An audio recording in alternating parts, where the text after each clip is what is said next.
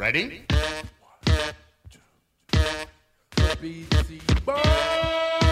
Our evening began in Peter Sechel's comfortable study in his New York townhouse.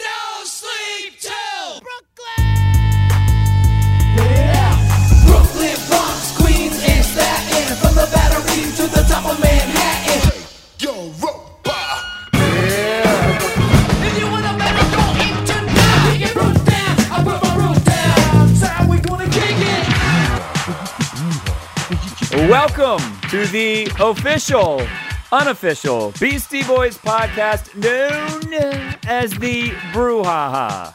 My name is Jim Shearer, and as promised, joining us this week, the Prince of Sides, Andre Kelman. Andre, welcome officially to the podcast. Thank you for having me. Pleasure to be here. We spoke a couple years ago. That wasn't for the Brouhaha. That was for the Jim Shearer show. And even though we played your origin story last time on the Brouhaha, this is your official first time on the Brouhaha. Good to be here. Thank you. So, what we're going to do today is we are going to listen to Hot Sauce Committee Part 2 in its entirety.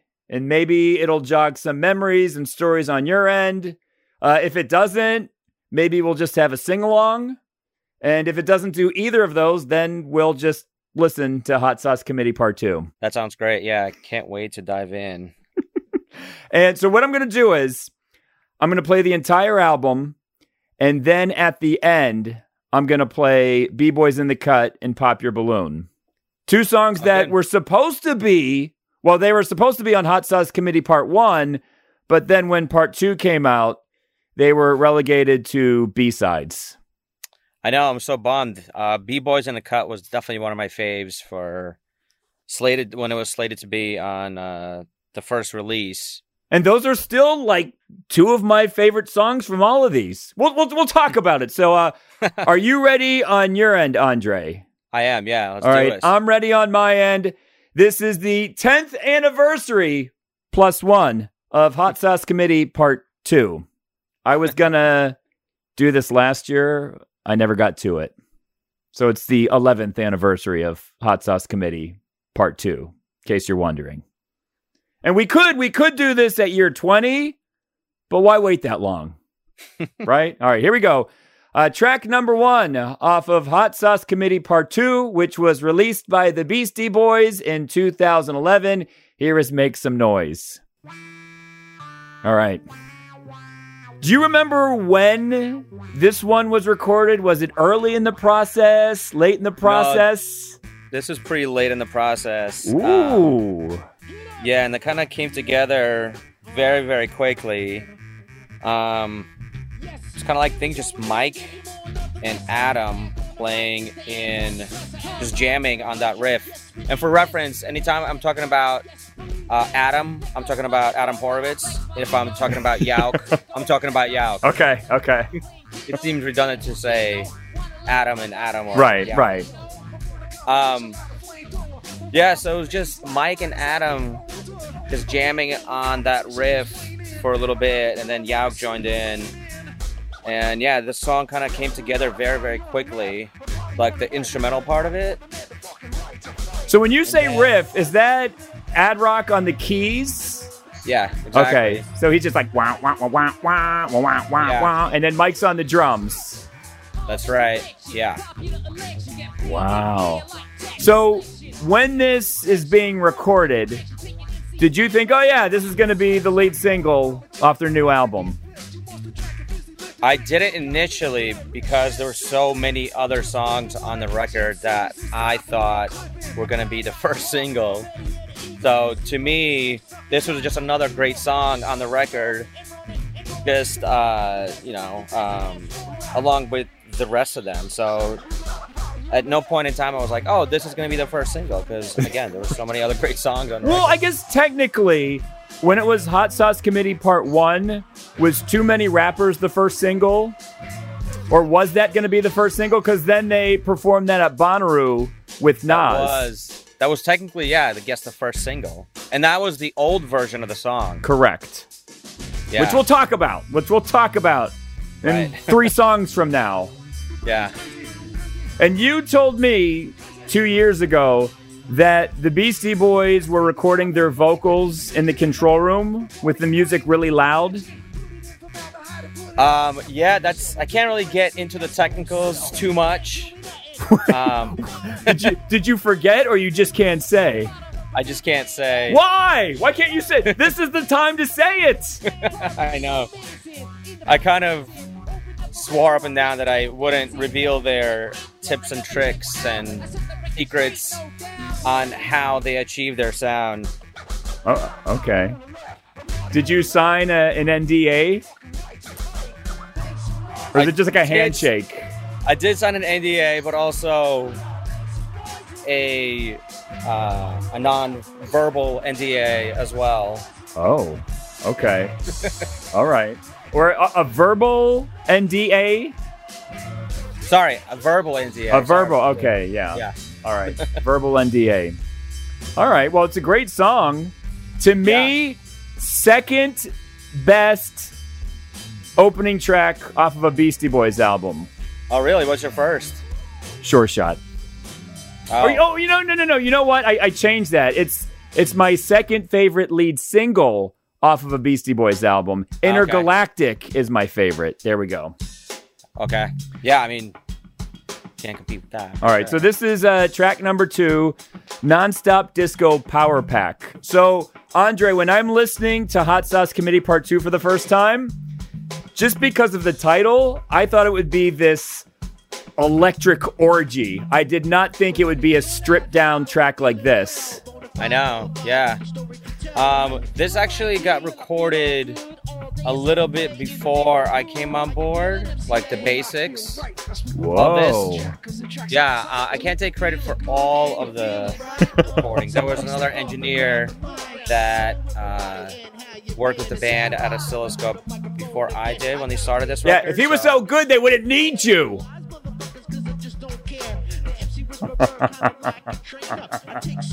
no comment. Well, when you so when you start working at Oscope, are they like, um, here, Andre, this is a song we were working on. It's called Nonstop Disco Power Pack. Yeah, at some point that came up like that, but um, it was you know it was always very casual about like, oh, why don't we open up this song and see what you know what state it's in, what we can add to it. If it's a song they haven't touched in a little while, it'd always be a process of like looking at the track list and uh, the songs in progress because there's always you know like 30 40 songs on like that are constantly being updated in progress something being changed something being added um, trying out new ideas all the time when do when do they decide to tweak these songs? They roll into Oscope one day and they say, you know what? Today is Nonstop Disco Power Pack Day. Let's give this yeah. a tweak. Basically yeah we would kind of just sit around after everybody got there and had like a 15 20 minute you know breakfast or whatever. Little morning hang and then we'd sit down in the studio and see what um, songs are you know have recently been worked on what songs haven't been touched in a while what again like what they can open up and tweak on a song so this was sort of in my memory in a pretty like finished state until like the mix there was maybe actually maybe the instrumental was on it this one yeah this one is kind of like drawing a blank for me because But you know what I like about this? How they tweak the vocals.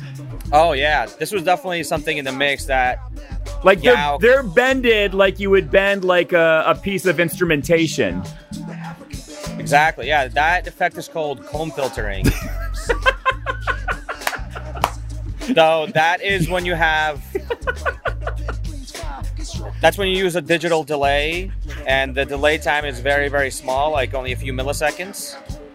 And certain digital delays, when you push them that way, um, they produce a sound called comb filtering. Basically, it's the sound, the same sound being repeated very, very quick, and so it gives us like crazy psychedelic uh, electronic sound. You you did that very nicely. You could have said, "You dumb shit." That's not what it's called, but you said, "Listen, it's that's called comb filtering." But yeah, they um, the guys always use these effects like basically like instruments. But that that happens in post, right? That that was uh, actually that effect Yauch started messing around with literally during mixing. Okay. That, that whole uh, track stayed basically dry or not dry, but unaffected with that effect up until the- Until the very, mixing. very- until mixing, yeah. All right, so now we're on to track number three. Okay, once again, we are celebrating the 10th anniversary of Hot Sauce Committee Part 2, one year late. To me, Andre, I've said this a gazillion times, this reminds me of a lost BS 2000 song. Oh, totally. Was was there ever discussion? I mean, this is like in my this is me just dreaming up what the Beastie Boys are talking about. But Ad Rock walks into the studio and he's like, "You know what? I was gonna save this for the next B- BS 2000 album, but I don't know when that's gonna happen. So let's just use it for a Beastie Boys song." Maybe there was a conversation like that. I don't remember. but this, yeah, I could see that this being on um, that record for sure. And there's so many layers and different details that the guys meticulously tweaked and added all the time. So, yeah, this this is a good example of that because there's so many crazy fucking things going on with the synths, the drum machines, plus the vocals, the background vocals. There's so many fucking cool things going on. But you know the story how they wanted to create the instrumentation so it sounded like they sampled from an original source. And then Yep. they put the fake samples within the liner notes of the album. And it went over Oh, yeah. everyone's head because at that point in time, not a lot of people are buying hard copies of albums anymore. so they didn't get to read the liner notes and get in on the joke. Yeah, we would spend sometimes full days of making fake songs. But would you say, like, let's pretend this is like a little clip of a song from the 1970s? It doesn't sound grimy enough. Let's put a little more dirt on that. oh yeah, totally. And that's why, yeah, at, at Oscilloscope we had a big arsenal of old school vintage lo-fi microphones that could achieve that sound. How, how old were you when you were recording this album? So I turned 21 when I started working for the band. That's insane. And you you knew how to work all that equipment? Oh yeah, for sure. I mean, yeah, I had a little bit of a um, experience at that point working in, uh, in a big studio called Soundtrack, where I learned a lot of different techniques working with bands like Joan Jett and Trans Siberian Orchestra and all kinds of stuff. Yeah, all kind of bands. At the age of 21. Yeah, I was still recording on a $50 karaoke machine when I was 21. I was nowhere near the Prince of Sides. All right, so this is track number four Too Many Rappers. which is one of my favorite tracks of all time. Oh my goodness. So, this Andre, so fucking crazy. Andre, I had a, an episode of the Brouhaha not too long ago. My top 10 least favorite Beastie Boys songs. This is my third least favorite Beastie Boys song of all time. We, we might have to duke it out right now. So Wow. why? What is I'm it about? For me, no, that. Andre. For me, like the song feels like 15 minutes long. And if it was so good, why did Yauch change it? Um, because he wanted to make it crazy. it wasn't crazy enough. It was a little bit more subdued. We actually changed the song as we were mixing it. Believe it or not. See, I in- felt I felt you only do that if you feel like the song's not strong enough. Um, I mean, maybe that's true, but I feel like when, once we changed it and added a different bass line to it, that Right. like this, Yeah, no, I I get it. Like I know the original and I know the new Reactionaries version, and I was still thinking, oh man, like it's still not there. Really? Okay. Well, Now- I agree to disagree. But in the book, Adam and Mike say that they had no idea that Yauch reworked the entire track. Was Yeah, there so- was there any brouhaha in the studio on the day they found out? There was some discussions for sure. Um, He heated discussions. Um, yeah, the band discussed this a little bit of the the blatant change of the different bass line and Did it make you feel awkward? Were you like, "Huh, "Mommy and Daddy, don't fight! Don't do this"? no, because I was fully on board with this change and it So you were team you were team Yauch. I was like, damn, this sounds fucking crazy. It's like next level shit. Something like least expected of on a like I don't know on a hip hop song, a hip hop song. To to have this crazy ass bass line. Now, did Nas And ever come into the studio? No, you No, wait. You were gonna say something. I don't. I don't want to listen, disrupt your This flow. this this synth solo, yes. crazy ass instrument, which is a circuit bent, like homemade synth inside of a pill bottle. Who who did that? Was that Ad Rock? I think that was Adam. Yeah, Ad Rock. All right. So so back to Nas. Did he ever come into the studio for this, or he just sent in his track? Yeah, he just sent like his verses uh, remotely. He did it in his own studio and sent it remotely. Okay. So you never got to see Nas record in Oscope. No, but you know, I met him at a, a Bonnaroo. Oh, so you were at Bonnaroo? I went out, yeah. Um, as we were mastering the record, I was like, oh, it'd be fun to go to Bonnaroo. And so I ended up going to Bonnaroo with the band and hanging out with them. So how far in advance did you know that Nas was going to perform with the Beastie Boys at Bonnaroo? Um, Did you know that going in? probably a few days before, I want to say. Because that was a that was a nice little Beastie surprise. They're That playing was, right? Bonnaroo, a huge American festival, and they say to the crowd, "Look, we got Nas here, and we're going to play you our new song." Yeah, um, that was definitely a, a very nice surprise for the fans, I would say. Um, I don't think there was a lot of discussion, even just like during rehearsals, but I think it came together like last minute, to be honest. Yeah, did they? How many times did they practice the song? There'll be like at least three, four days of like running through the set. With wait, but with Nas? No, Like, did was Nas ever in the practice space with them rehearsing no, that no, song? no, no. Wow, wonder how they figured that one out. Yeah, I don't know. All right, And so- this is one of my favorite ah, songs. Oh, now, now, yes, we're on the same page. I'm with you.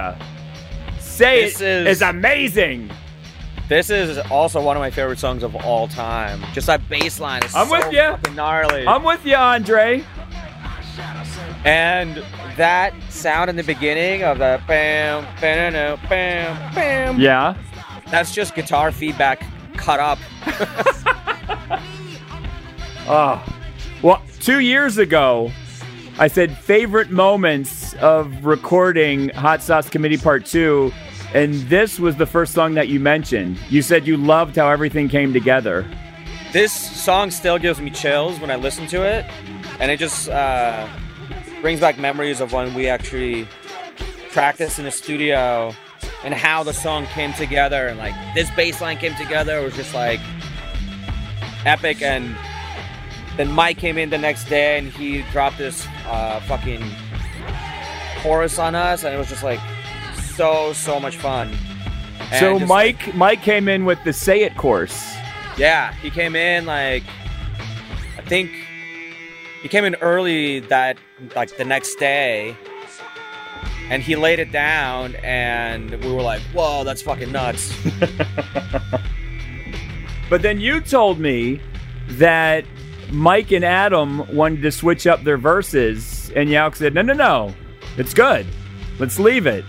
Oh, there was yeah, there was a discussion like that, and when they did record a couple of new verses, especially for verse uh, two, and then as um as the record was being finalized, and people were listening to old demos and uh, listening to the new newer versions, Yauch was like, "Oh, you know what? I, I really love how the song flows."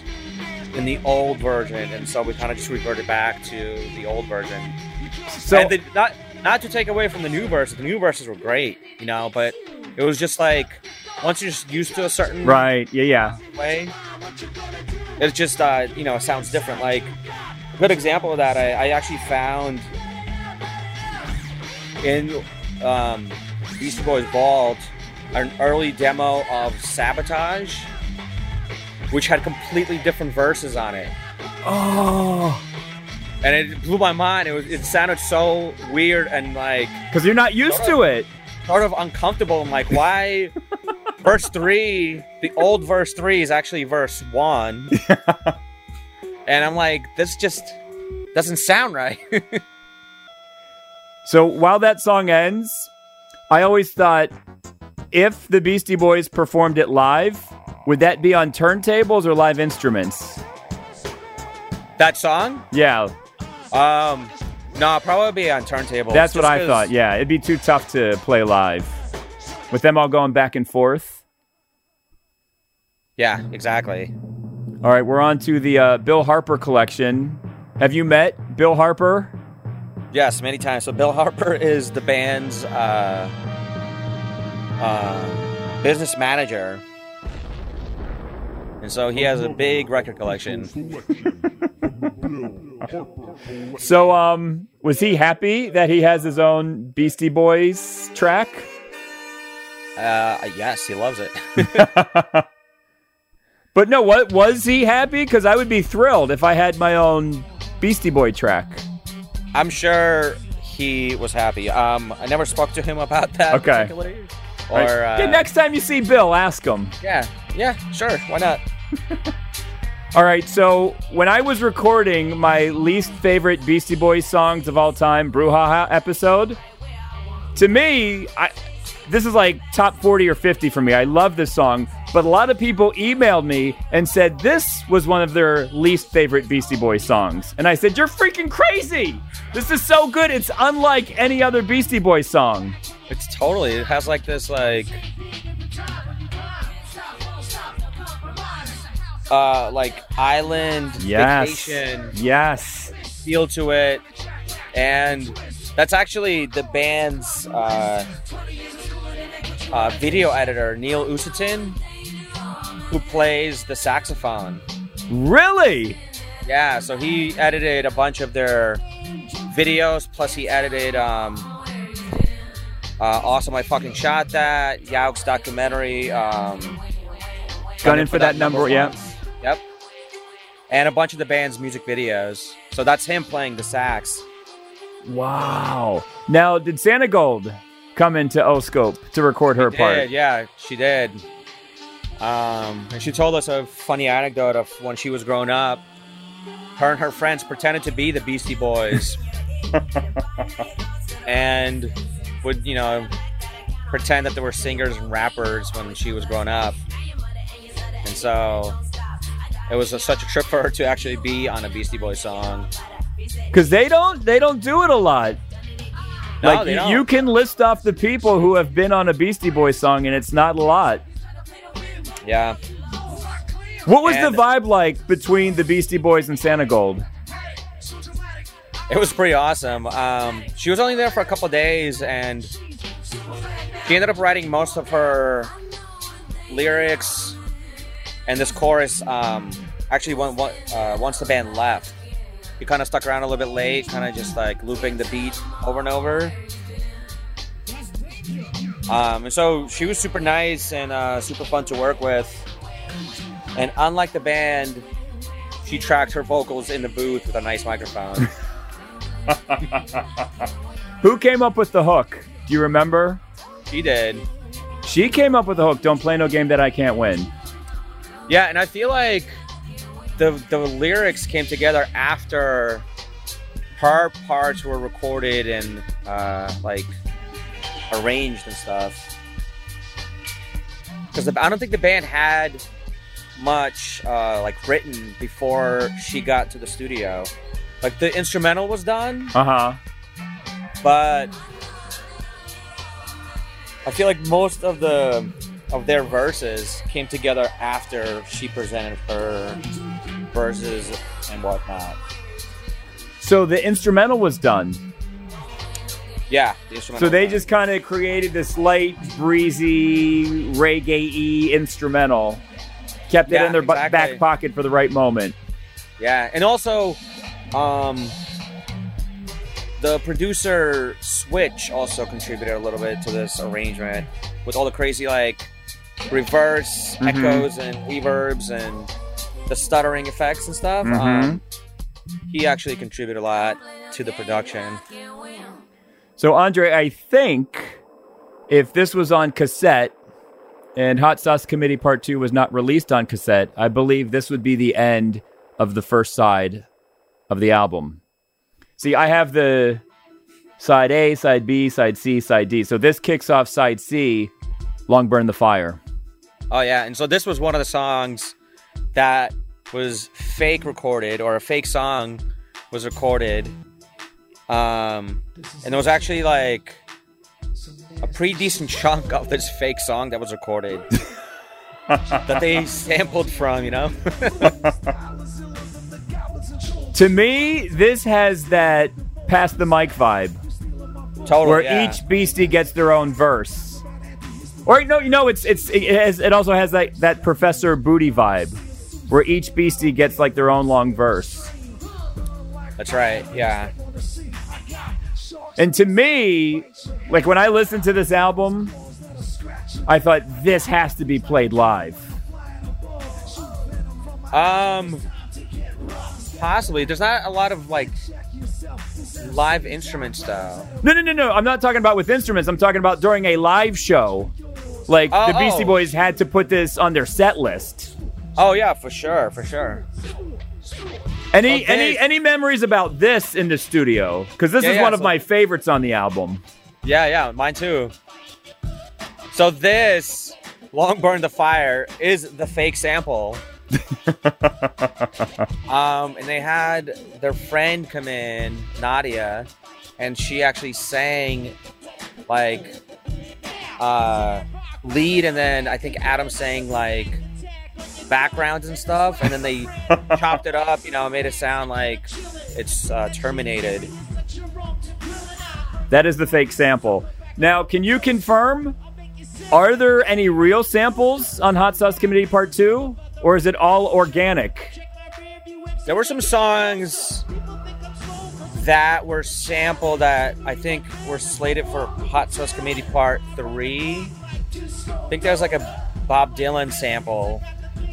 But it's not like a Bob Dylan song, it's Bob Dylan like a segment or snippet of Bob Dylan's like radio show. For three, Yeah, for 3. I don't but think no, nothing, don't- nothing on two. No samples nothing on two. No, nothing on 2. Wow. There's there was a song that no, I'm trying to think. Just looking at the set list real quick. Like they didn't sneak in like a drum beat somewhere.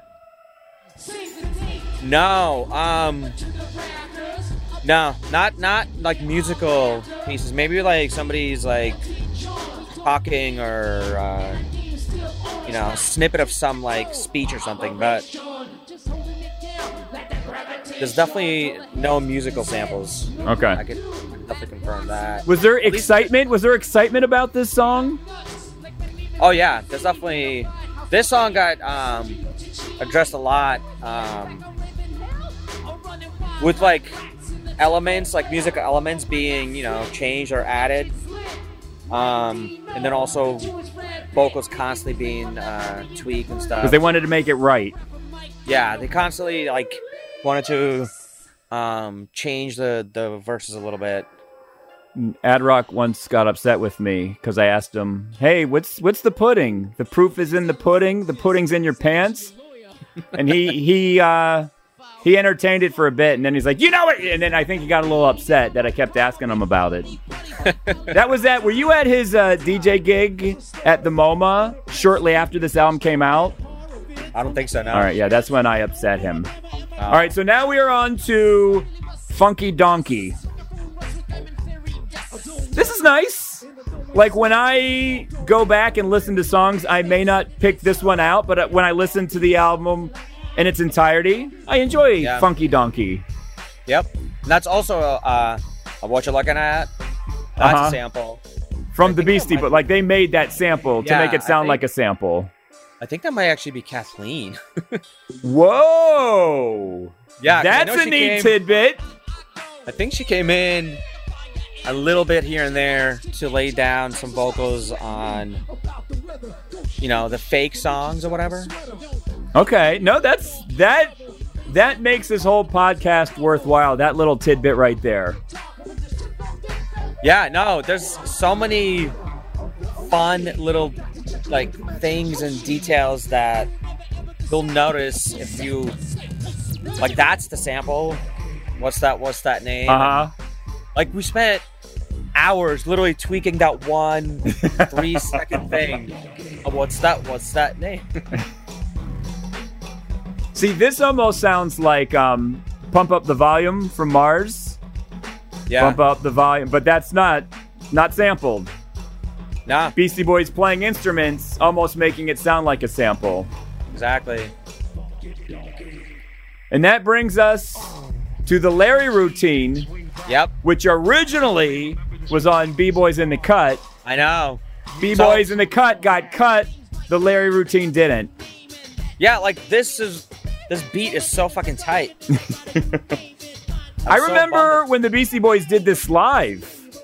Yeah, exactly. And I think on the album they said this is from the summer before. And I'm like, oh yeah, like I saw them at Central Park and they did the Larry routine. Yeah. But then the lyrics don't make sense, but whatever. Quick trivia question for you. Who is Larry? Which Beastie Boy says that they're Larry? Oh shit. You got a one in three Uh, chance. Take a guess. Uh, Mike. You are correct. Well played, Andre. So, Thank you. Tadlock's glasses. Some people swear by this song. They're like, Oh, it's I- it's like top five Beastie Boy song of all time. To me, I think it made my might have been my second least favorite Beastie Boy song of all time. Oh man, I don't know what you're smoking, man. This is so good. What? But no, like, educate me. Why? Why is this But good? it's so- I know it's it's, so- like trippy. It's trippy. It's like s- twisted. It's like so unpredictable that this is like an instrumental for a beat. It's just so crazy. It seems like you're stuck inside somebody's like nightmare, but they're rapping on it. Why is that good then? I don't want to be Because stuck in it's- sun, inside someone's nightmare. I definitely do, and I want to be stuck inside this nightmare all day. Also, too, when I saw the title Tadlock's Glasses, I thought it was going to be a story song like Johnny Ryall. Oh, true. I could see that. Because, you know, it's a nice story about Tadlock. He drove the bus for Elvis. Yeah. And then Elvis gave everyone these glasses. He didn't give Tadlock a pair, and Tadlock was all sad. And then the king went up to him and said, Here, Tadlock, you get a pair too. Uh, song is nothing like I imagined.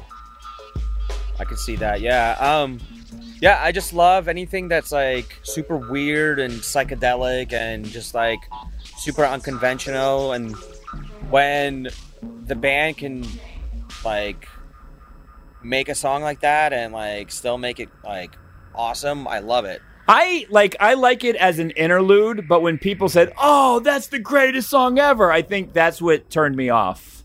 It's definitely like not like a classic Beastie Boy song, but it is a classic Beastie Boy song because they're always pushing the boundary. No, I know, I know. Wasn't Like a, this, wasn't like a this- single though. No, sure. It's it's one of the best sounding like sounding songs on like vinyl because the way it was mixed and like pressed to vinyl, the the 808 when it like drops, it's so big and on Yeah, vinyl, yeah. it just like truly opens up. All right, so this is Lee Majors Come Again. This gave me hope that the Beastie Boys were going to get into hardcore again. Yeah, uh, this came together like basically in like a day or two. This whole song, from the the instrumental arrangement to like the lyrics and stuff, and like recording it. The band is so good once they like focus in and like this is the kind of song we're gonna make, and it just came together super quick. But what was, do you know what the direction was for this? Because it's not a typical hardcore song because they're kind of rapping on it. So did they say, we're to make a hardcore song that we rap on? Yeah, basically, um, just going back to getting together at the beginning of the day and just being like, looking at the track list of what the songs are, what we have going on, seeing like, oh, we're actually missing a faster pace song, and like, what could be fun? What if it's like, you know, gonna be um, going back, to, like tapping the old roots and going to making a hardcore song and but then rapping on it. Yeah. So, do you think this kind of like scratched that hardcore itch? And do you think they were going to do more of this?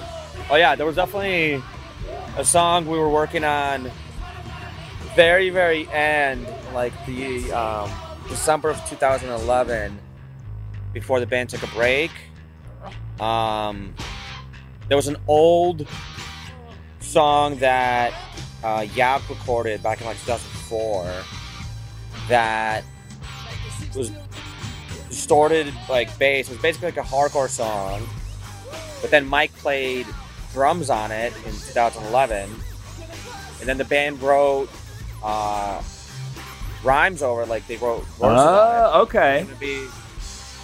It's gonna be, um, so it's gonna be a song like very very similar to this, but like written in like two like different decades, and and then they went back and they found this crazy snippet of an old demo from '86 in a hotel room that they made of them just like clowning and just making weird like dub music, and they sampled that and threw it into that new song, and it was so fucking funny. But every time we came across that section of the song, we all just like shit our pants laughing. Do you remember the title of the song? The hook of the song? Any words from the song? no, dude, it was so so long ago that plus all the other songs we worked on.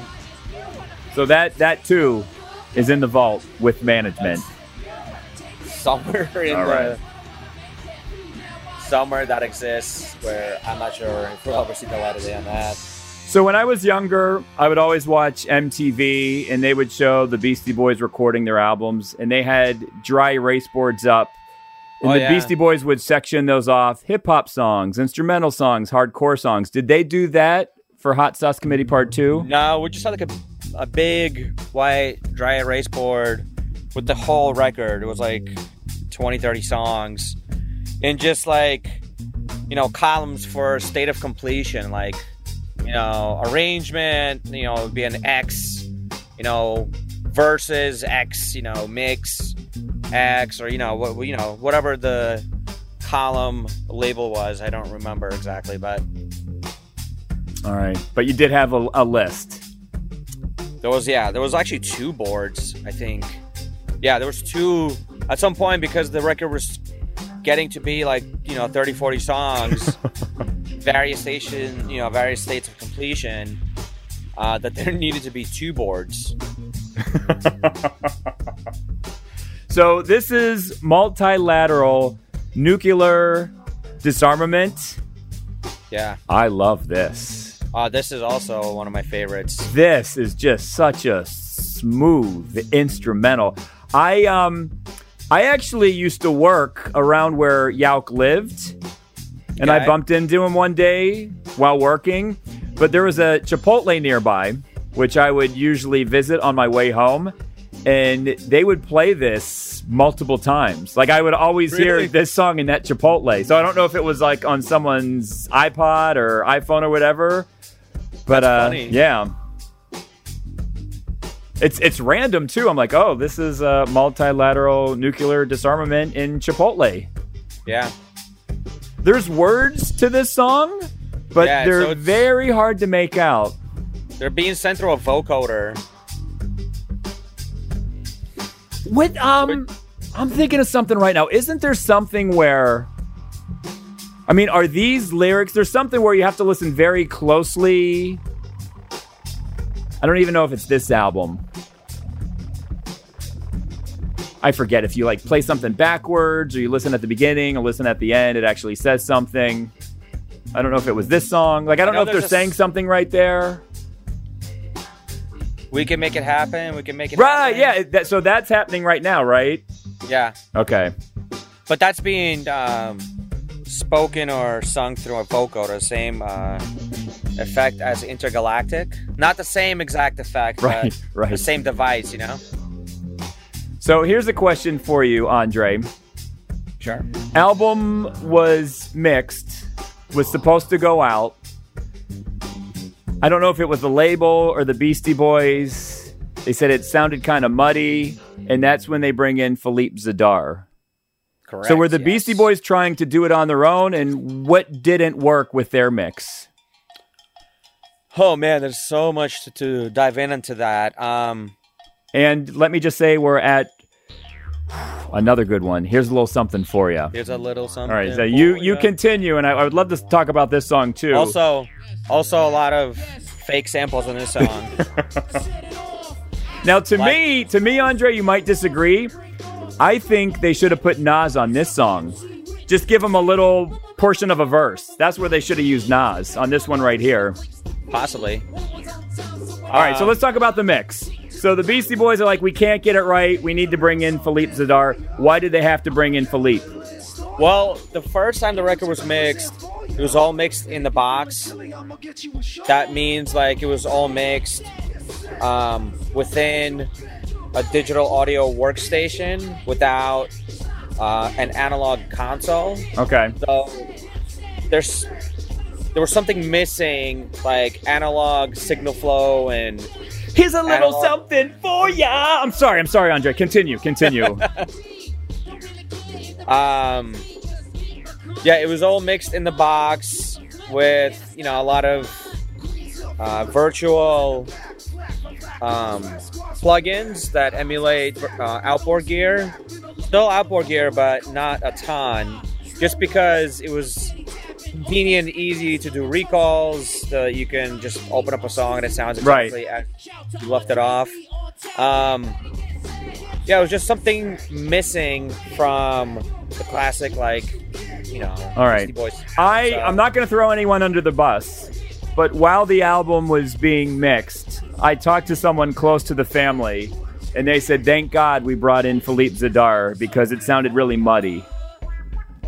I I would disagree that it sounded muddy. It just didn't sound as rich Okay. and big as Philippe made it sound. But Philippe was a crazy madman who would take, you know, a bass guitar and send it to like a compressor, an EQ, another compressor, a limiter, and then EQ it on the board, and then, you know, um, hit it on the compressor, hit it with the compressor on the board, and then, you know, sitting in the mix. But there's also a stereo bus compressor that's, you know, hitting a tape machine, which makes it super saturated. So all the different uh, stages of audio equipment that each instrument basically hit before hit the tape machine um, on the print. It was just that's there was, what gave it. there was a method to his madness. Yeah, so definitely a controlled, brilliant, beautiful madness. Yes. Now, please tell me. I don't know what the plan was. Here's a little something for you. Had to be a single off of Hot Sauce Committee Part 2, right? Like if everything was going to go according to plan. It's possible, yeah. Um, there were so many songs that I, I thought were single material or, you know, gonna be singles, but, you know, And ah, like I would kill to see the Beastie Boys perform Here's a Little Something for You live. It's Oh, like yeah, it's that would've been awesome. perfect perfect for the set list. So this is crazy ass shit. Yep. This is a nice one.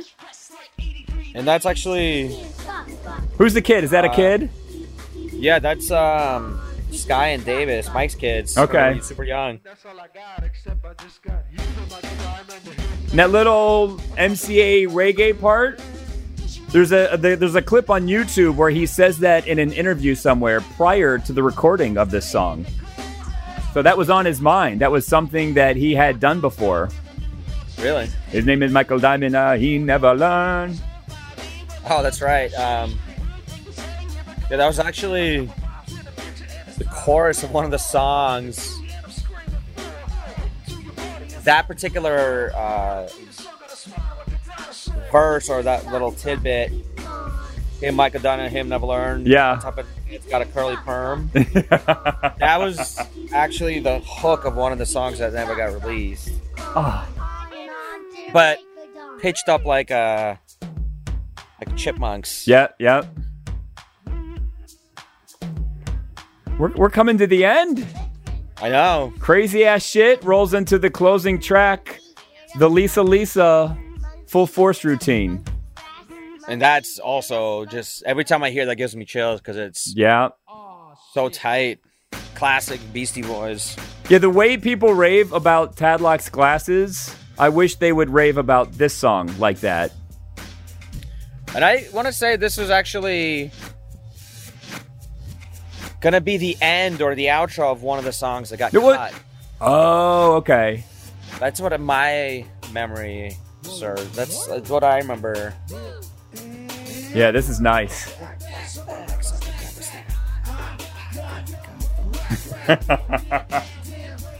This is super fun to record because everybody did it one by one, so it was kind of like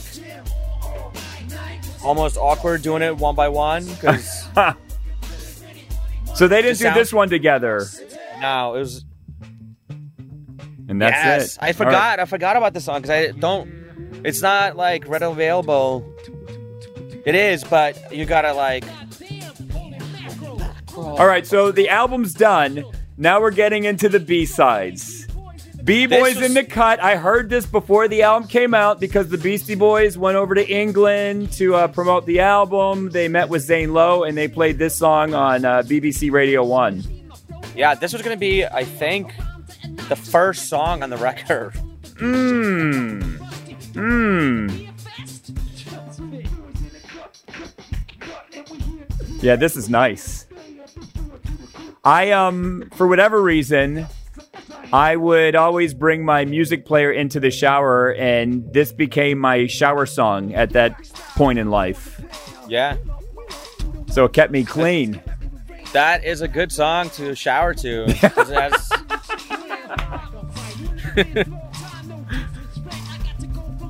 So why was this not on the album?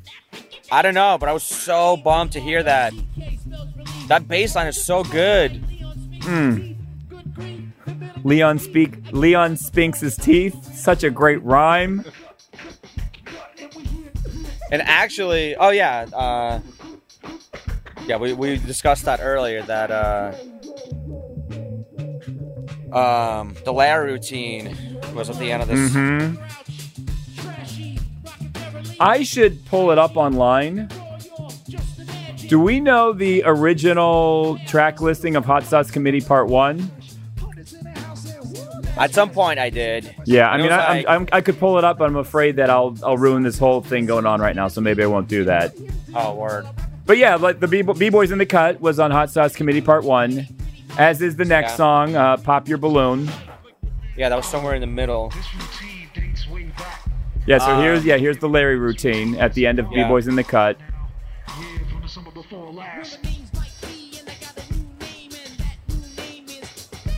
Yeah, he's Larry. Harry. Is MCA Gary? Yep. Mixmaster Mike is Barry.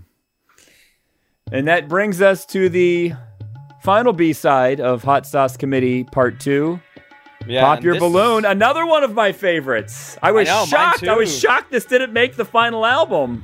I know, me too. It's so good. Like, does it matter? I mean, for me, I was upset, but we're living in a digital age. And I remember when the album came out, you could go on iTunes and just buy B Boys in the Cut and Pop Your Balloon and put it on your playlist. But it was like, you know, when you have the vinyl, I'm holding it in my hands right now. It's B Boys in the Cut, Pop Your Balloon, not on here. I know. Bums me I out a little bummed. bit. I know. The working title for this was Damascus. What inspired the instrumentation behind this? Because this is also unlike any other Beastie Boys song. totally. Um, I'm not sure what inspired it, but it was definitely like, Like that Middle Eastern influence. yeah, like the Middle Eastern like scales and stuff. Mhm. And the band is so talented that they, they, they can do fucking anything. Um, you know, musically, they just have to like put their focus on it, and they'll make like a masterpiece very, very quickly.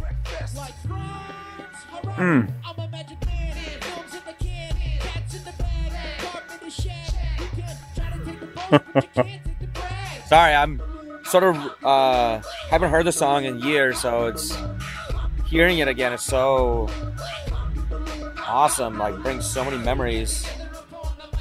There was um before the album came out, there was like a 40 second version of this online. I don't know if it was like a snippet in a video game or something.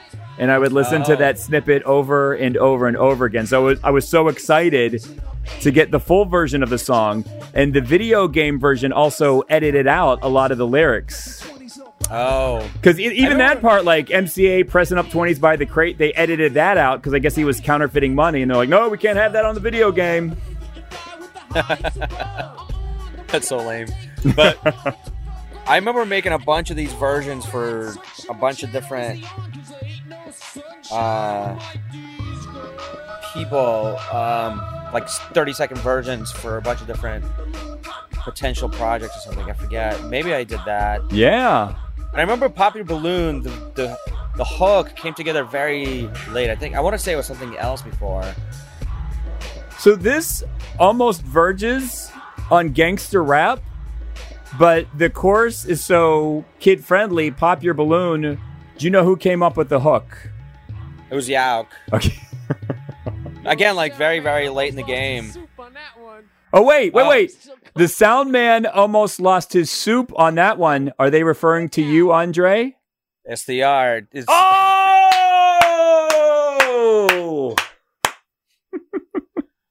There was every day would, uh, during lunch, there would just be some absurd, you know, fart joke or something that we would all just crack up laughing. So, yeah, that was definitely a reference for that. Did you lose your soup during that song, or they just spliced that in? You had lo- I thi- lost your soup at some other point in time. I think I lost my soup literally like 30 minutes before or something before Mike recorded that. Do you remember the joke? I don't. Okay. There was too many fart jokes. Yeah, I mean, you probably lost your soup a lot. It's there was a lot of soup spilled. Well, happy 10th anniversary plus one to Hot Sauce Committee Part 2. And you've confirmed it on multiple occasions that there's enough material for another Hot Sauce Committee album. That is correct. When There's are so we? great songs. Should we do a little pop your balloon action? Sneak inside the management office with a smoke bomb and get those recordings back and let the world hear them? We should. You want to do it? Let's do little, it. little field trip out to. It's probably out in L.A., right? Uh, yep, I believe so. All right. Did the Beastie Boys lose anything in the Universal fire? Do you know? I don't think so. Okay. All, All their right. stuff is in their own like vaults and stuff. So Do we know if we'll ever hear stuff from? I think I asked you this question two years ago, and I probably ask everyone who comes on the brouhaha. Will we ever hear stuff from the vault? I'm gonna say most definitely never, Net, why? because a lot of the songs just weren't finished, and uh, everything. Um, the band made music as a you know as a band very democratically. So to release something without Yauch's approval would be blasphemous. All right. Now I, I did see Ad Rock a few years ago, and I asked him about the Jerry Lewis, which is a uh, a lost track from Paul's Boutique, and he said with a straight face, "Oh, that's coming," and it didn't seem like he was joking. Uh, yeah, I'm sure. Like they released a bunch of stuff when they uh, released the reissues. There was a lot of like B sides or stuff and stuff that never got released. That got released then, but those were just B sides that were finished. So unless the band like agrees to release things, you know, unfinished or maybe just instrumentals, I really doubt that we'd hear those songs ever. And there was a lot of great songs. And you Actually- you got to hear him. I did. I actually um I was on one of them introducing the song in Do you remember the title of the song? Yeah, it was crazy. It was like something like versus dragon. it was crazy. It was a crazy like really unconventional uh sounding beat with like band rhyming over it, all crazy effects. There's like I want to say there was like a little almost like a speak and spell toy like from the 80s that they sampled. Ah. That was like the hook. It was it was, it was wild. You know what is wild? All of this is before the I mean we had cell phones and everything, but I felt I feel like a few years after 2011 everything was like recorded and documented and nothing was a secret anymore. So this Yeah, yeah. almost happened like right before that happened. Like I feel like if you were recording now maybe you're like Instagramming things and TikToking things, but this happened like a little wee bit before that happened. Yeah, true. Uh, and the the band's always like pushing the boundaries, like one step ahead before it catches on in the mainstream. Like, if you look at "Awesome," I fucking shot that. That yes. pretty much predates YouTube, which YouTube was like, you know, everybody's like private home TV station or whatever. It's in no, it's essence- wild. It's wild you said that because I saw Awesome I Shot That not that long ago. And I said, Oh my gosh, like the way it's aged, it's almost like more relevant and current now than it was back then. Right. I'm like, this looks like it was made in 2022. Right, with everybody's like on TikTok fucking Yes. it and, yes. and just piece together. like I appreciate it more now than I did back then. Right. So in that sense, yeah, the band is always like pushing boundaries, like visionaries, and when when it comes to just creating, putting putting out content in in music or video form, Well, Andre, thank you for the time today. It's my pleasure. Thank you for having me. we full disclosure we wanted to do this in person. I live in washington heights. Andre lives in brooklyn. That would take like that's like going to florida. Oh yeah, it wasn't going to happen. Bag. yeah. You would you would have had to sleep over. And i said that if you were able to make it to washington heights i think jeremy shatan is not too far from us so we could have had him listen to the album with us. We'll do that for the uh the 20th anniversary of hot sauce committee part 2 Yeah, totally. And then yeah, thanks for playing the B sides because that definitely is nice to hear them after taking such a long break from that. Even just those two because they're not they don't really pop up and like online that often. because they didn't make the damn album Yeah. And I'm actually be curious to hear the original Too Many Rappers with the old bass line. Mmm. Hold on. Do you got a second? remember Do you got Yeah, a sure. second? Yeah, I do. All right. This is like overtime. I remember actually meeting Yauch in the studio on like a Saturday to to make this like instrumental. I think I've got the original. Once again, uh, the brouhaha. No one gets paid for anything, but I feel like if we were a paid podcast, this would be one of those like Patreon bonuses. Like if you give us nine ninety nine every month, you get to listen to Andre talk about the original version of Too Many Rappers. So here's the original version of Too Many Rappers. Oh yeah, there you go. So that's just Mike on drums. Yeah, that's actually Yauch on drums. Oh, Yeah. This was a crazy bass line that it's actually Adam playing and and uh sorry, Yauch playing and Adam taking the taking like this crazy effects pedal and modulating it In real time? real time as he's playing. Wow, that's like some some Jonny Greenwood shit. Oh yeah. Oh, this is so weird.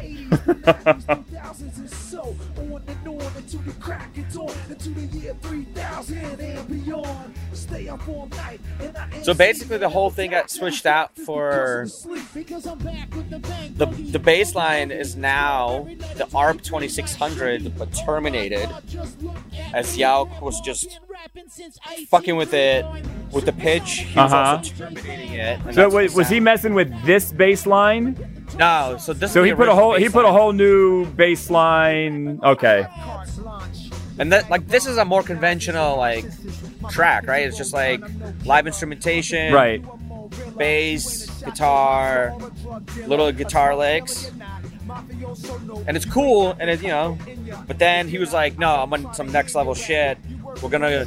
We actually were mixing the song in the studio, and he's like, "No, we're gonna go to the we're gonna go back to Oscope, and we're gonna tweak it." And so we just spent like I don't know a few hours making that new bass line out of uh, just playing with the ARP 2600, um, messing with the pitch because you can't really play that instrument um, easily with the keyboard. I don't know if you're familiar with the ARP 2600, but it's So are It's an, you are you hitting pads on it?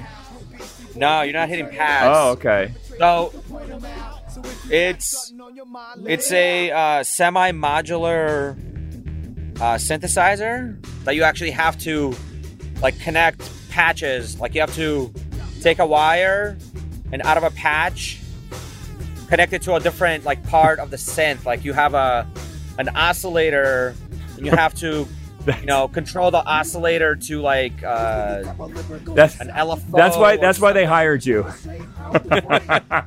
So sometimes it takes like 15 minutes before you can actually get sound out of it. I don't know if it makes sense to cue up that track again to talk about it. I'm no, I'm good because, like I said, this isn't one of my favorites.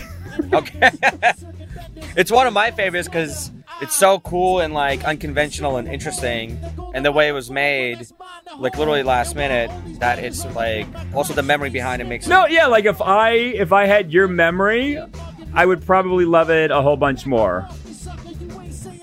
Um, but yeah, so this is definitely fun hearing the original, and we had a bunch of like singles pressed of this as like, like I think on seven inch that we're gonna be like giving away. Did you? Hey, did you attend the video shoot out in Tennessee? No, No. I was, I yeah, I was just at Bonnaroo. I think they shot that throughout the day before they got to um, like the festival grounds. Yeah. And I was actually just like hanging out at, at the festival all day.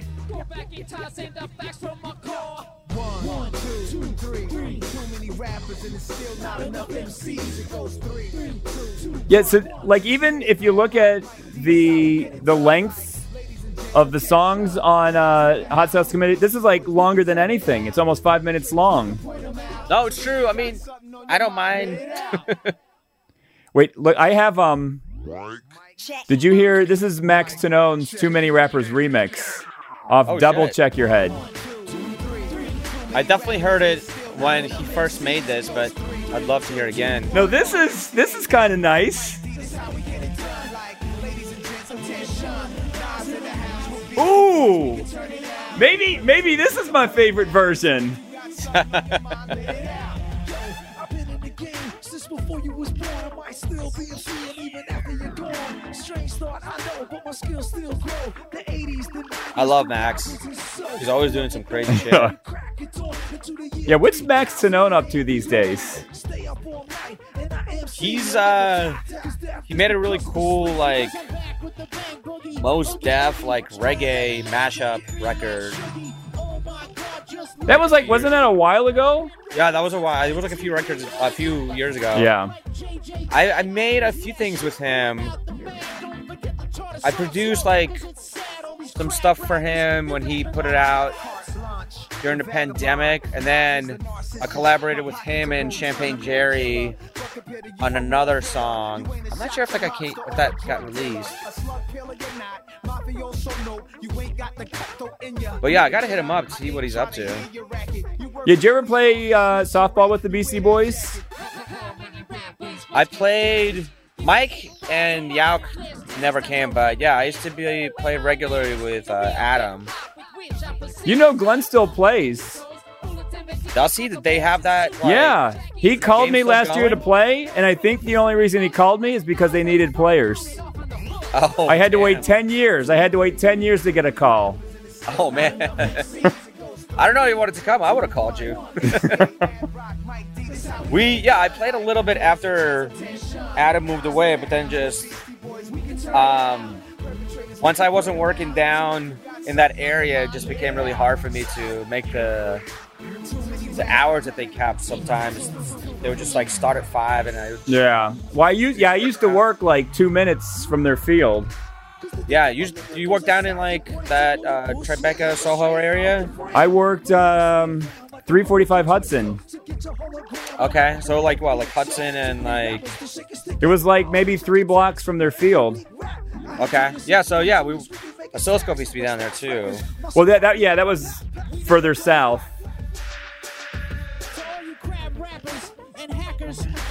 See, even though this is nice, like the song still feels 20 minutes long. Sure, but everybody, you know, everybody has their like eight bars, so it's like pretty dope.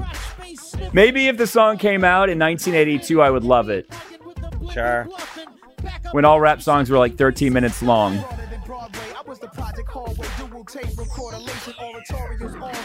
What time do you go to bed, Andre? Oh, depends. um, Because we were gonna do this yesterday with the start time of 8:30, and you're like, "No, that's too late." And I'm like, "Oh, like maybe Andre likes to go to bed early." well, I knew that I had to wake up super early Oh, okay. today Okay. for work. So yeah, it was just gonna be a little late. Plus, I needed to get home and finish a few projects. All right. But, um, yeah. If you wake up cranky tomorrow, it's your fault because you made me listen to too, n- too many rappers again. Too many times.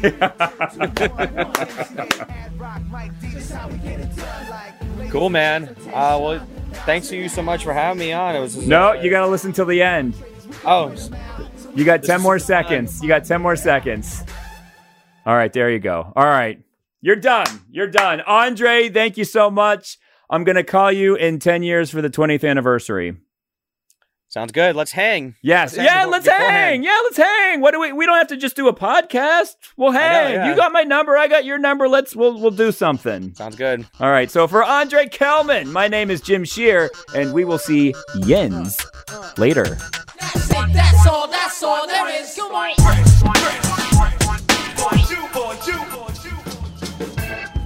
Yo, we gonna end it on a one, two, three note. Are you ready? One, two, one, two, three. Ah! Guarantee we bring the brew, ha ha. It's a brouhaha.